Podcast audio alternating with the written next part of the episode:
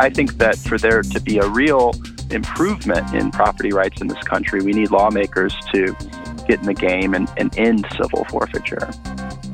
This really was an important and historic decision, and one of those cases that you know make me uh, very happy and proud that I cover the Supreme Court.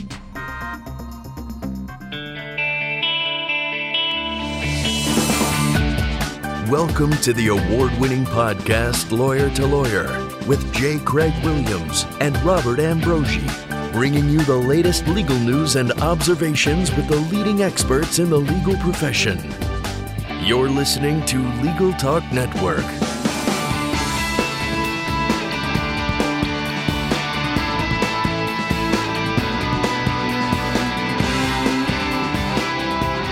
Welcome to Lawyer to Lawyer on the Legal Talk Network. I'm Craig Williams coming to you from sunny Southern California.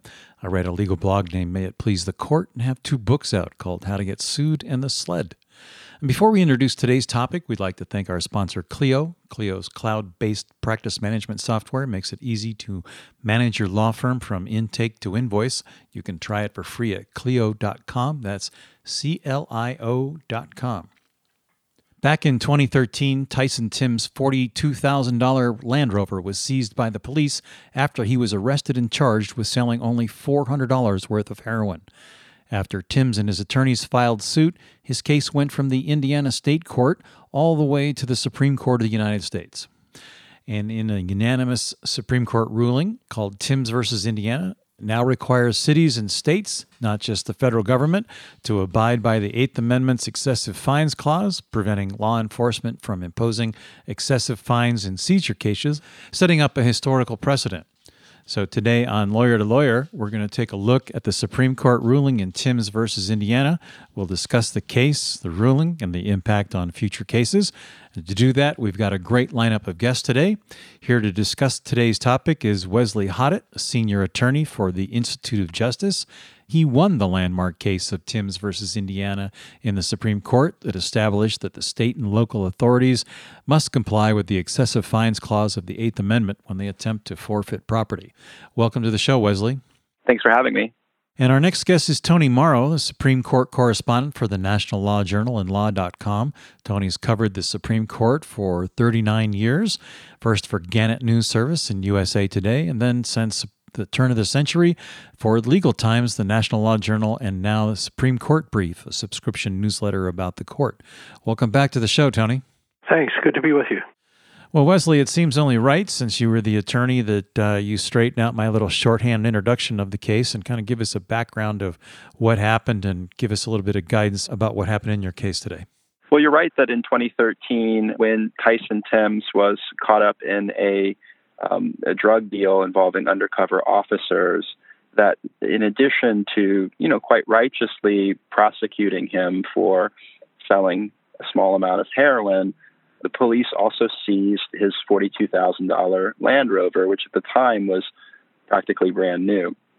Indiana unique among all 50 states allows private attorneys working on contingency to then represent the state in civil forfeiture actions these, of course, are actions against property, not people, but they're connected to crimes. And the prosecutor in this case uh, attempted to, to take the vehicle. The trial judge in rural Grant County, Indiana, said you can't do that. That violates the Eighth Amendment's excessive fines clause. The Intermediate Court of Appeals in Indiana agreed. And then the Indiana Supreme Court held that the Eighth Amendment's excessive fines clause does not apply in state or local proceedings because the U.S. Supreme Court had never clearly held that it does. We took over the case at that point to petition for cert. We got cert last June, argued the case last November, and then on February 20th, we got a unanimous ruling from the U.S. Supreme Court saying, no, that's incorrect. The Eighth Amendment's excessive fines clause does apply in state and local proceedings. So we've now been remanded back to the Indiana Supreme Court. Tony, is this how do we look at this case? I mean, it, throughout the appellate court, the local court, uh, it was only the Indiana Supreme Court that couldn't understand that the Bill of Rights applies to the states. Was it a provincial ruling, or what was their basis for doing that? Well, I think it's a very important ruling, not just related to Indiana, uh, in the sense that, as you know, that not all of the parts of the Bill of Rights have been incorporated or applied to the states uh, and local governments. And this this was one of the clauses of the Bill of Rights that had not been applied, or it had been applied in many states, but the Supreme Court hadn't really finalized and adopted that that view. So this this was a case where um, the Supreme Court fixed that problem. And I recall during the oral argument, which uh, will of course recall, uh, Justice Gorsuch said, Here we are in 2018 still litigating incorporation of the Bill of Rights. Really? Uh, he said, Come on, General. He was talking to the Indiana Solicitor General who was arguing against incorporation of the ban on excessive fines. So, anyway, I think it's quite a historic decision. I think in my 39 years, I can't recall another case. Well, there probably has been one or two, but where a part of the federal Bill of Rights expanded its scope to state and local governments as well. Wesley, is there was a lot of discussion about policing for profit. What was the argument in that area? Well, as many of your listeners may know, civil forfeiture is a kind of legal fiction that allows the government to proceed against property in civil court when that property is alleged to have, have some connection to a crime. Uh, now, the procedure used to be a kind of personal jurisdiction tool that the United States and other countries would exercise against pirate ships or rum runners um, for things like customs violations when, when, when you couldn't get personal jurisdiction over the individual ship owner. But you know, beginning about in the mid '80s uh, with the the explosion in, in, the war on drugs, this tool has been turned on uh, everyday Americans. Some of them aren't convicted of crimes. Some of them aren't even charged with crimes. This procedure has really exploded because there's a profit incentive built into it at the federal level and in almost every state. The police and prosecutors who seize property get to keep 100% of the proceeds of the property that they seize. So it's become a kind of self funding mechanism. Uh, and particularly in a time of, of shrinking budgets and you know, lawmakers not wanting to ever increase taxes, increasingly you have law enforcement kind of living off the land out there. And um, although Tyson was guilty of a crime, he pled guilty and did everything that was asked of him to try to reintegrate into society. He suffered the secondary punishment of civil forfeiture. And um, I've had clients at the Institute for Justice who did absolutely nothing wrong and found themselves caught up in this process. And of course, because it's civil, you're not entitled to a lawyer, you're not entitled to a speedy trial, um, and it may take months or even years before you have an opportunity to go before a judge and argue uh, that your property was was wrongfully taken. Um, so when we talk about policing for profit, what we're talking about is is this explosion in civil forfeiture, where lawmakers have built an incentive into the system for police and prosecutors to take property from people. How does this situation happen when the police recover property, say on a boat that's on its way into the into the beach, but there's nobody aboard the boat, and they they pursue the property and go after it? What happens in those situations when an owner later comes forward? Isn't that essentially saying that's my property and I've committed the crime? Is there any kind of protection for that? Yes, you know, there are admiralty procedures that we still use today for civil forfeiture actions, even those on land. There are abandoned property procedures that make this easy when the government finds, you know, a car that no one claims or a ship that's just adrift on the high seas. Uh, but under something called the Civil Asset Forfeiture Reform Act of 2000, at the federal level, innocent owners enjoy an opportunity to come in and object to a forfeiture action. Now, again, because this is not a criminal proceeding, the burden is on that person to prove their own innocence by a preponderance of the evidence. And for many people, that means that you know they've got to hire an attorney, they've got to go through the difficult process of litigation, and for that to be worth it, the property has got to be extremely valuable. You know, many of these seizures and forfeitures involve um, small dollar amounts of currency, less than $5,000. Or if you even take Tyson's case involving a $42,000 vehicle, I mean, if he didn't have pro bono attorneys, it would make no economic sense to pursue recovery of that vehicle. I, I assure you, we spent many times over that in attorney time alone um, taking this case to the Supreme Court. I mean, he's fortunate that he was represented by the pro bono attorneys at the Institute for Justice, but many people don't contest forfeitures because it's simply not worth it. Tony, there were some unusual strategies employed here. Can you tell us about those? Well, uh, this is kind of a signature strategy of the Institute for Justice, uh, which kind of invented the notion of surrounding a Supreme Court case with a public campaign rallying the public to take a side in this litigation. At first, when the Institute of Justice first started this uh, 10, 15 years ago, it was seen as kind of unseemly that the court, uh, uh, you know, you shouldn't be lobbying the court in that sense. And it's really not lobbying, but it's just, it's sort of creating some momentum. Uh, they did that with the Kelo case uh, involving eminent domain. Uh, they started had a campaign against eminent domain abuse, and uh, got the whole nation kind of involved in this case, uh, and to great success. And again, in this case, the excessive fines case that we're talking about, the Institute for Justice had started a kind of a campaign about that issue uh, that the, the police were improperly confiscating the property of uh, people who hadn't really necessarily done anything wrong. And I think that gave momentum to the case as it went to the Supreme Court. Uh, and I think it was uh, extremely successful. Uh, it's just it's something that not everybody does, but the Institute for Justice does it really well. Tell us about that, Wesley.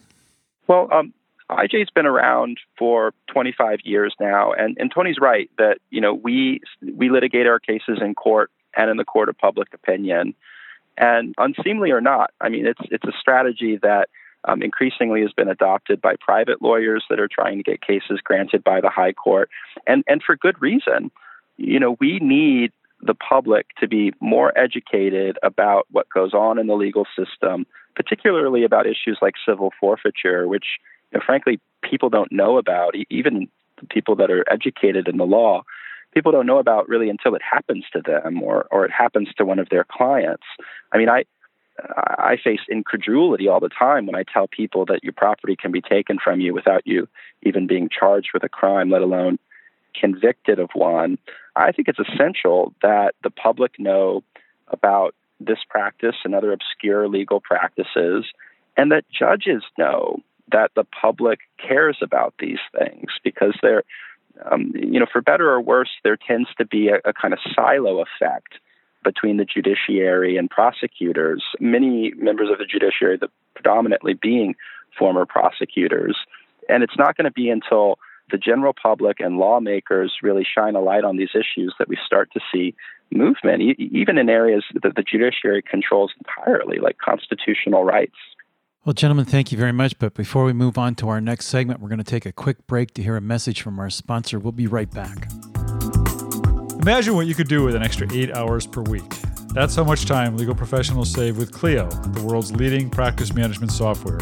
With intuitive time tracking, billing, and matter management, Clio streamlines everything you do to run your practice from intake to invoice. Try Clio for free and get a 10% discount for your first six months when you sign up at their website, Clio.com, that's C L I O.com, with the code L2L10, that's L2L, the number 10. And welcome back to Lawyer to Lawyer. I'm Craig Williams. We are joined by Wesley Hottot, Senior Attorney for the Institute for Justice, and Tony Mauro, Supreme Court Correspondent for the National Law Journal and Law.com. We've been talking about the Supreme Court ruling in Timbs versus Indiana regarding civil forfeiture. Tony, what's there's been an argument presented in this case that there may be a difference between a fine and a forfeiture, or some issue about whether a fine includes a forfeiture. What is the background behind that? Well, to be honest, I'm not I'm not quite sure of that. I don't recall that from the briefs I read, but I probably uh, missed something, so I might defer to Wesley on that point. Well, I'm happy to address it. Yeah, you know, Indiana faced an uphill battle in making the argument that the excessive fines clause isn't incorporated. Tony referred to um, Justice Gorsuch's kind of disbelief that they were even arguing that. And I know the Solicitor General for Indiana, Tom Fisher. He's a good lawyer. And so, you know, given a dog of a case, they made the best of it that they could. And so, what they tried to argue was that while the excessive fines clause may apply in state and local proceedings, the excessive fines clause should not apply to forfeitures. Now, this was a difficult argument to make because in 1993, the U.S. Supreme Court, in a case called Austin versus United States, had held that federal forfeiture actions are fines within the meaning of the clause. And so Indiana was forced to argue that while that might be true of federal forfeitures, it shouldn't be true of state forfeitures. They should be kind of a constitution free zone. You know, it's gratifying that the court recognized incorporation of the clause, but it was um, also gratifying that they rejected that argument, you know, effectively saying, well, not effectively, they, they literally say in the majority opinion, we're not going to revisit Austin.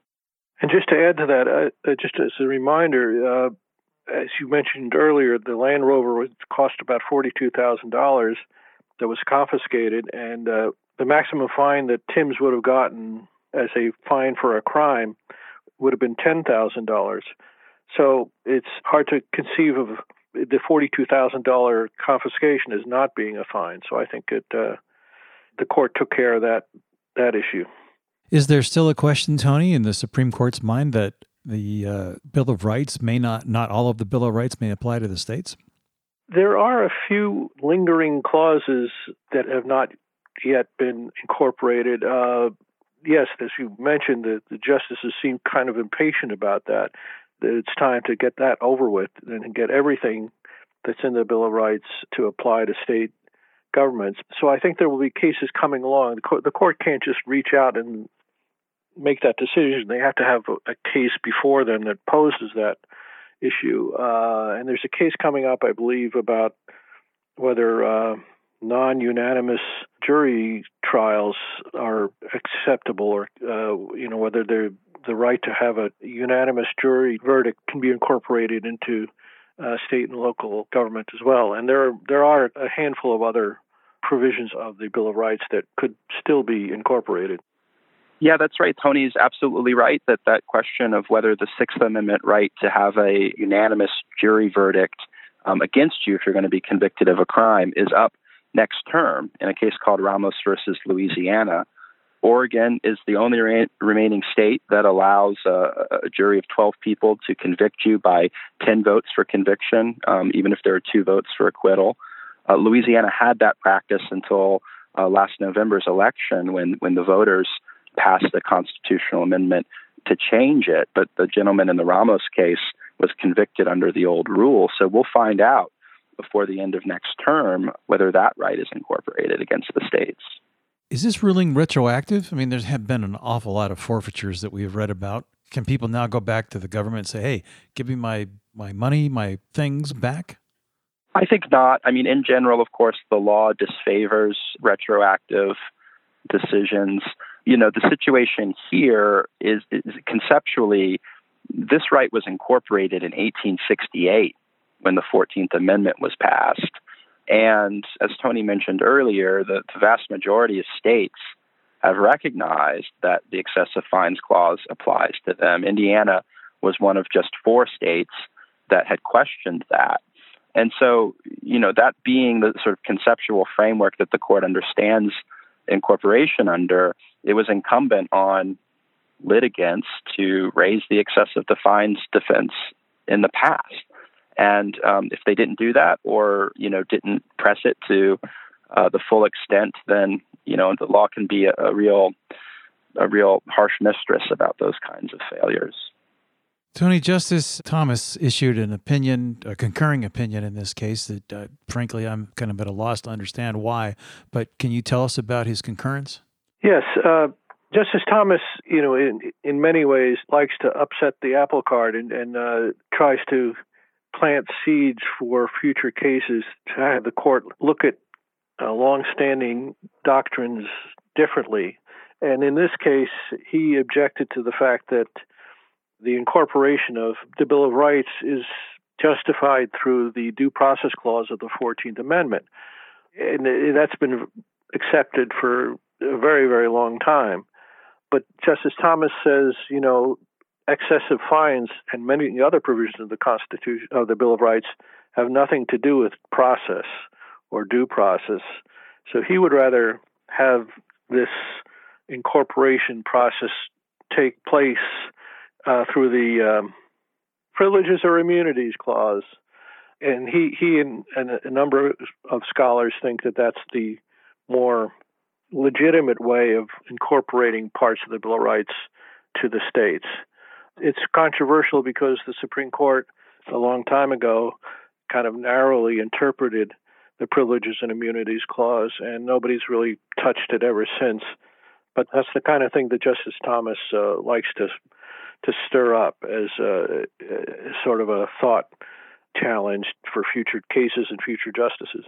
Well, and he may have a friend now in Justice Gorsuch, who, in doing his own concurrence, said, you know, Justice Thomas may be right about the textually and historically correct basis for incorporation being the Privileges or Immunities Clause, but it doesn't really matter in this case because this right, Justice Gorsuch said, is so clearly incorporated under the Due Process Clause as well. Wesley, how did Tyson Timbs react to this? And obviously, he's only been remanded. So, does he have his vehicle back yet? Has he got more litigation in front of him to get it back?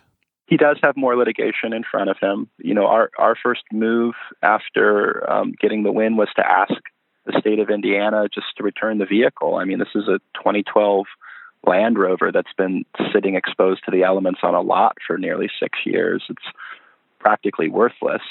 But the state would like to continue to litigate over it to, they say, try to establish what the correct standard for judging excessiveness is. And if they want to dance, we can dance. You asked about Tyson's reaction. I mean, he was overjoyed. Uh, if you asked him, he would say, I wrote off this vehicle a long time ago. Um, I want it back, but that's not really the issue for him. Uh, I've heard him say time and again in interviews that the issue for him is one of principle. He thinks that people who commit crimes are not hopeless, that, you know, they need to be given a realistic opportunity to rehabilitate themselves and reintegrate into society, and that taking away their vehicles, their cash, even their homes, just makes all of that more difficult. I mean, you know, Tyson has a, a litany of obligations to the government, which he faithfully tries to fulfill, including going to substance abuse counseling. He's been doing volunteer work on behalf of other opioid addicts, and he's got to hold down a job. All of those things become really difficult, if not impossible, in a place like rural Indiana if, if you don't have a car. Well, Wesley and uh, Tony, it's time for us to wrap up and get your final thoughts as well as your contact information. And Tony, I'd like to throw it over to you first. Can you give us a little bit of a conclusion wrap up for this along with your contact information? Well, just to just to reiterate that uh, this really was a an important and historic decision, and one of those cases that you know make me uh, very happy and proud that I cover the Supreme Court because of those that kind of a case that uh, goes back, as Justice Ginsburg put it, the excessive fines clause has his history going back to the Magna Carta, and uh, so now there's a, a, new development in that long history. And uh, as far as where I can be found online, I'm at the National Law Journal.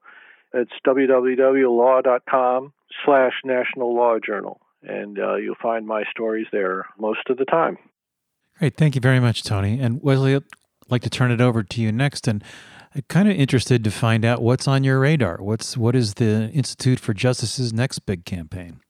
Well, um, you know, we're continuing our initiative to end civil forfeiture because while a case like this is an important uh, benchmark, all it does is is put a protection a judicial protection in at the end of the civil forfeiture process, where a judge can say, look, based on all of the circumstances, I think that this particular forfeiture is excessive, but nothing about our argument prevents the government from seeking serious fines for serious crimes or for continuing, in fact, to take people's property without even charging them with a crime.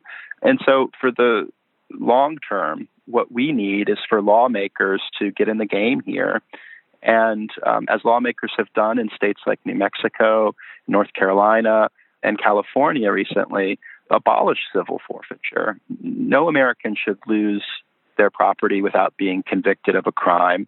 There's no real need for this procedure to be turned on everyday Americans, if, if you will, common criminals, as opposed to pirate ships and, and things like that. And I think that for there to be a real improvement in property rights in this country, we need lawmakers to get in the game and, and end civil forfeiture. And if folks want to reach me, our website is www.ij.org. You can find my contact information there. We also have a website for our civil forfeiture initiative called endforfeiture.com. Great. Well, thank you very much. We'd like to thank both of our guests today for being on the show talking about the Timbs versus Indiana ruling. Wesley Hottot, the senior attorney for the Institute for Justice, and Tony Mauro, Supreme Court correspondent for the National Law Journal and Law.com. Well, that brings us to the end of our program. If you like what you heard today, please rate us on Apple Podcasts. You can also visit us at LegalTalkNetwork.com, where you can leave a comment on today's show and sign up for our newsletter. I'm Craig Williams. Thanks for listening. Join us next time for another great legal topic. When you want legal, think lawyer to lawyer. Thanks for listening to Lawyer to Lawyer. Produced by the broadcast professionals at Legal Talk Network. Join J. Craig Williams and Robert Ambrogi for their next podcast covering the latest legal topic. Subscribe to the RSS feed on LegalTalkNetwork.com or in iTunes. The views expressed by the participants of this program are their own and do not represent the views of, nor are they endorsed by, Legal Talk Network, its officers, directors, employees, agents, representatives, shareholders, and subsidiaries. None of the content should be considered legal advice. As always, consult a lawyer.